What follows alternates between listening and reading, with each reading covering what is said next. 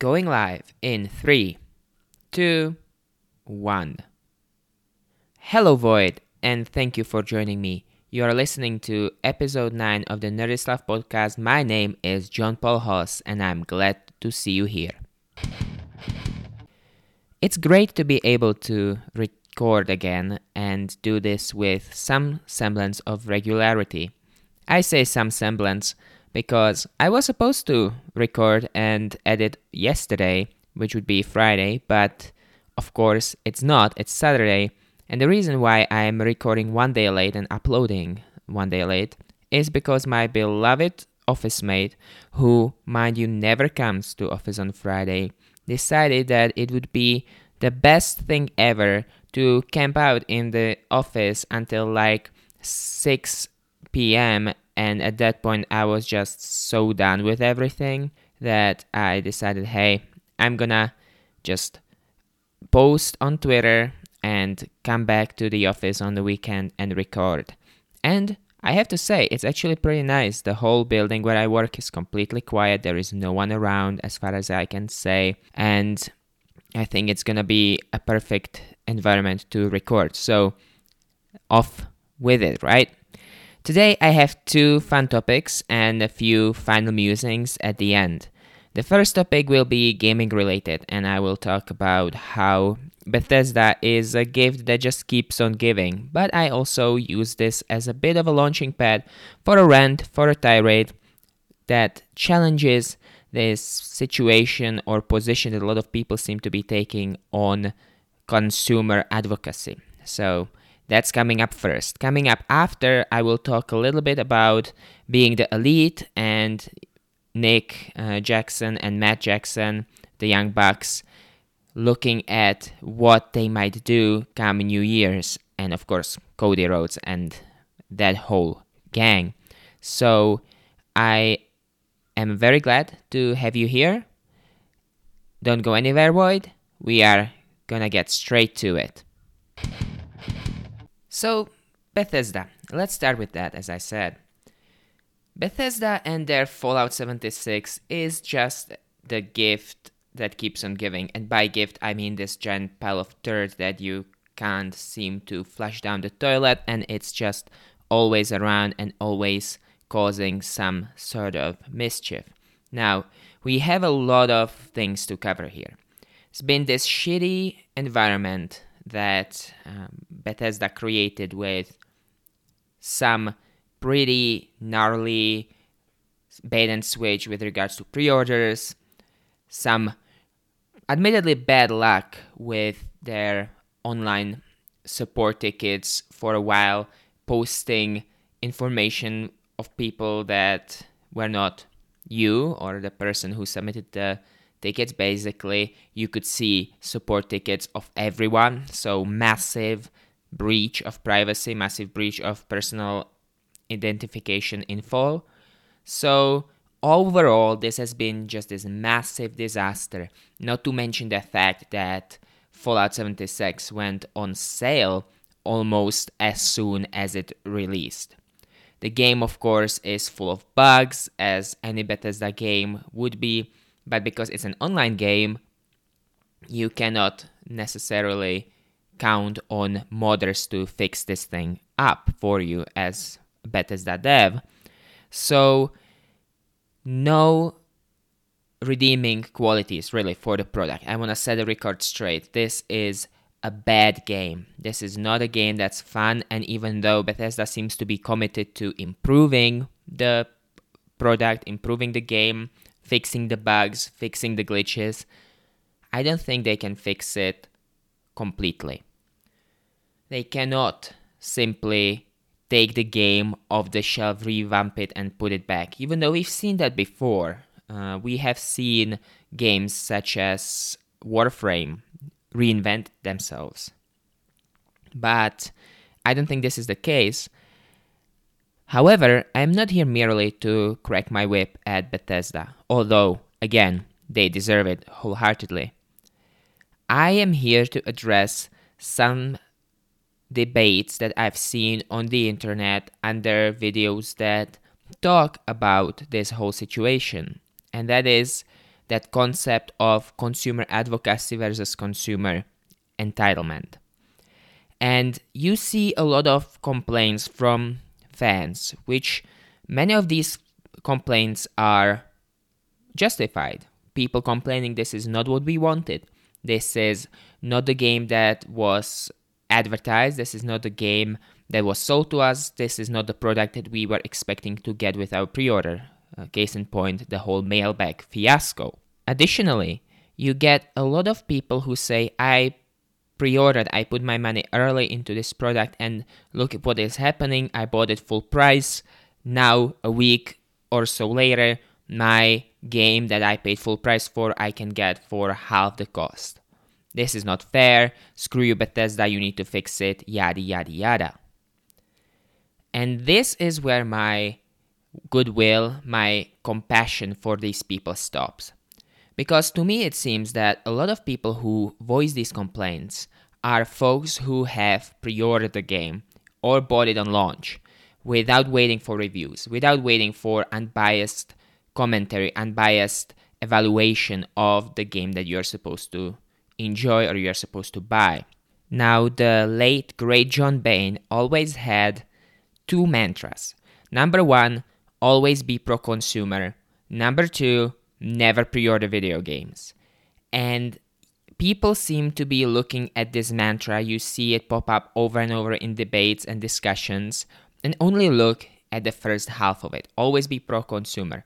But then never consider the fact that there was a second part of this whole discussion, of this whole creed, and that was never pre-order. A lot of these people who are complaining, I have very little sympathy for. You gambled with your money. You put money down on a product that you didn't know how it's gonna turn out. You trusted a company that, mind you, has never done any MMO experience before, that historically has released games that were broken on launch, that were unfinished, that needed modders to fix them up. And of course, because this is an online-only experience or multiplayer-only experience, you can't count on modders to fix it up for you anymore. And yet you complain. This is very similar to what I see a lot of times on Kickstarter debates. Oh my goodness, I bought this thing and it's not on time and it's not what I thought. Again, you are gambling. You are putting down money on a project based on the premise of a project without waiting to see what critics that you trust, that are unbiased, say. It's not completely out of your responsibility. It's not completely the fault of Bethesda that you as a consumer decides to pre-order something that you have no idea of knowing how it's gonna turn out. Yes, absolutely, we get creators that are creepy, that are crooked, that only care about their pocket. I've dealt with some people like that before. If you followed my podcast for a longer time, you know who I'm talking about. At the same time, I did put down a money on a premise of a project with no expectation that something's gonna come out of it. That is what you're always dealing with every time you pre-order or you back something on Kickstarter or Indiegogo or what have you. You are thinking ahead with your money and thinking, oh, this project seems cool, the premise of it seems cool, yeah, I'll throw my cash at it, and what happens, happens. Yet people, especially in the video game industry and the consumers there, have really kind of developed this vicious circle where companies will entice people to put down more and more money down on this pre-order business, and people willingly will do so because of maybe fear of missing out, fear of like not getting a complete product on launch, which by the way is bullshit. We should still be getting complete games on launch, and this whole pre-order culture is making that impossible. Nevertheless, I think we need to consider at least a semblance of consumer responsibility here, and with any situation where the game that's released doesn't match anything that was advertised during the pre-order period. If you are upset, you have your right to be, but don't shift the blame completely from you if you pre-ordered. You shouldn't have pre-ordered, plain and simple. Wait for the game on launch. See how it is. See how it runs. Is it what it was built up to be? If not, save your money. You probably want to be there on launch, making the big splash in this brand new environment. And I get that, but take a few deep breaths and think about what could happen, how many times in the past people have been burned with pre-orders. And then consider how Bethesda has handled their previous games as well. That is the big no-no sign for me. I would have never put down money on anything Bethesda does before I can read reviews and watch videos and listen to feedback that people have. Because we know Bethesda has done crappy shit in the past, that they have relied on the community to fix their problems. So, to wrap this rant up, let me summarize. Number one, yes, Bethesda has messed up. They handled this whole situation, this whole PR disaster very poorly, and they deserve a lot of blame. But at the same time, consumer, be adult and take your damn responsibility. Have you pre-ordered? Have you put down money on a thing that you didn't know how it's gonna be? Well, you have only yourself to blame in that regard. You were not held at a gunpoint, forced to pre-order. You could have waited. So, yes, consumer advocacy all the way, but also do not pre-order, and consumer responsibility is a necessary thing that we absolutely must pursue. Alright, that was my rant for the day. Now off to topic number 2. And that's what I call the being the elite madness, right? So I haven't spoken about wrestling on this podcast for a while. It's great to be able to do that again. And there is no better topic to throw my 2 cents on than the whole situation about what's going to happen to the Young Bucks, Cody, and the rest of the gang come January, right? I love Young Bucks. I think they are one of the most entertaining acts in pro wrestling nowadays. Kenny, of course, is up there as well. Cody, all of these guys, they're just amazing. And I really do wonder what they are going to be doing post New Year. I think, and this is going to be my speculation only, that we'll see an interesting mix of things going to happen. Right now, a lot of people are saying only this will happen or only that will happen. I think there will be a mix, a variation on the outcomes. Now, again, this is purely my speculation, but if you recall, I correctly guessed Johnny Gargano's heel turn earlier in the year, so I'm not completely talking out of my butt here. So, what's gonna happen? Number one, even going off of what has happened at the latest episodes of Being the Elite, I think Kenny Omega will stay in NJPW. I mean, they put their biggest title on him. He is one of their biggest draws, especially for the Western audience. And if NJPW is really trying to expand a little bit, trying to spread out its wings and become more of a global promotion, I cannot see them losing Kenny Omega so readily.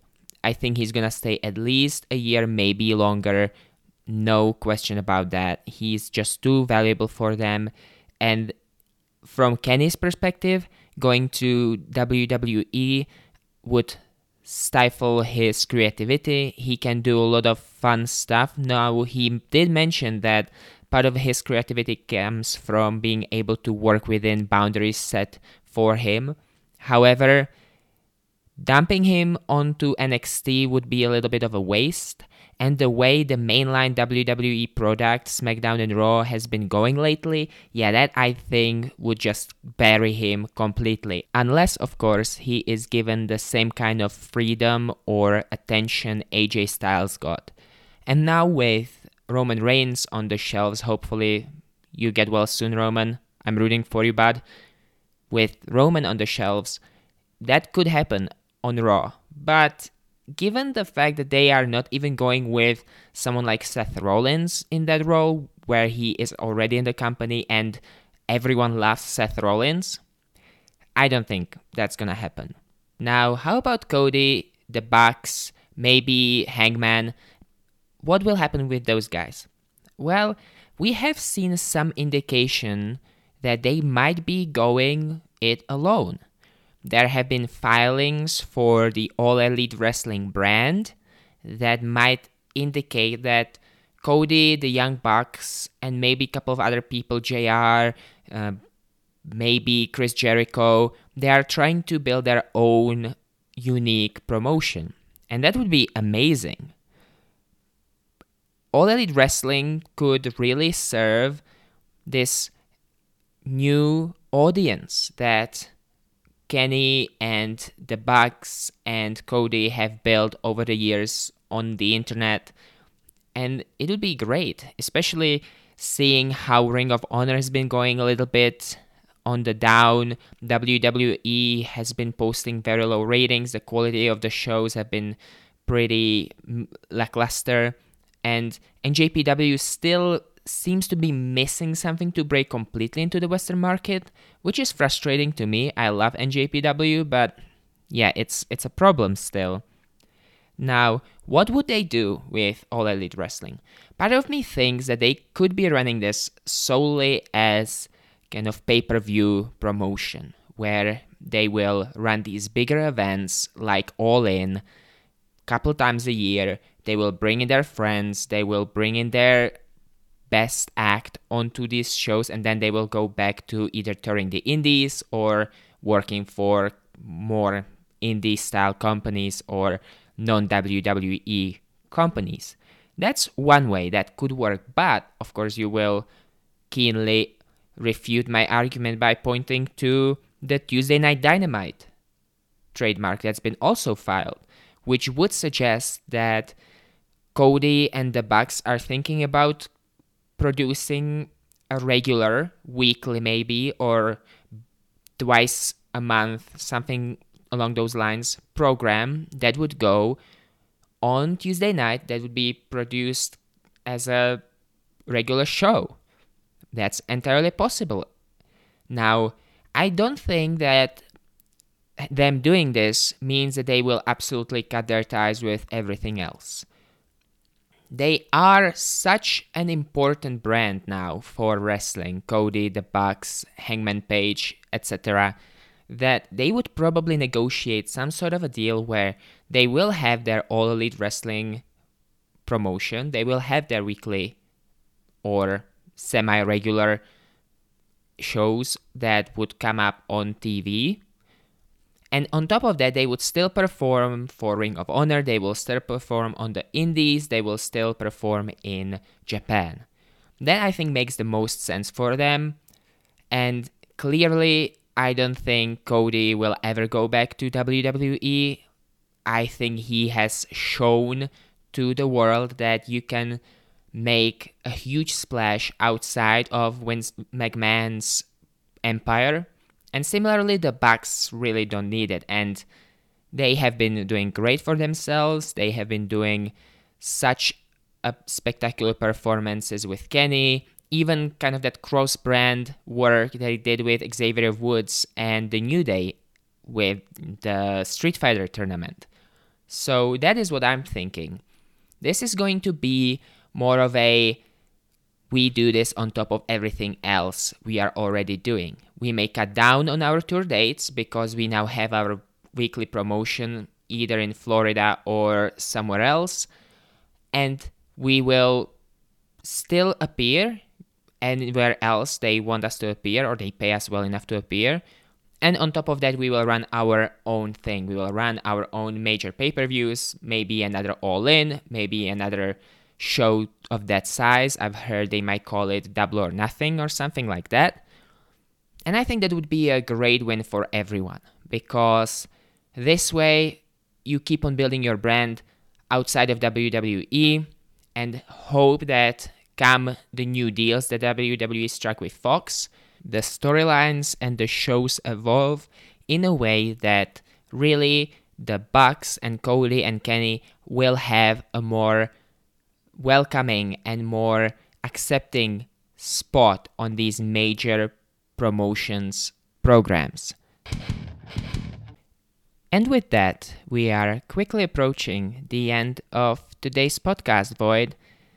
But before I wrap up, couple of quick final musings. First, an update on my computer rebuilding. It's been going a bit slowly, much more slowly than I expected. I thought that by this time I would be done, and I am mostly done, but not without the delay. I had to get a few new parts, including a new power supply unit, because klutzy myself as I am, I managed to break the old power supply. I managed to pull out the slot that the main power cable from the wall goes into when I was disconnecting the computers. So yeah, new PSU, but that's great. The new PSU has a longer warranty. Hopefully will last me through the next complete rebuild, which is, fingers crossed, coming up soon, because as the news have been dropping, and most of this is just baseless rumors, so I'm gonna wait for the New Year's and the major trade shows. AMD seems to be really racking it up in terms of hype for their new products, for their new Ryzen CPUs and Radeon graphics cards. The new 7nm manufacturing process seems to be getting a lot of people super hyped. And admittedly, it's gotten me hyped as well, because frankly, Intel has been not the best in terms of cost product proposition for their CPUs. And NVIDIA, similarly with their RTX architecture, has yet to show anything that would make me consider dropping my 1060.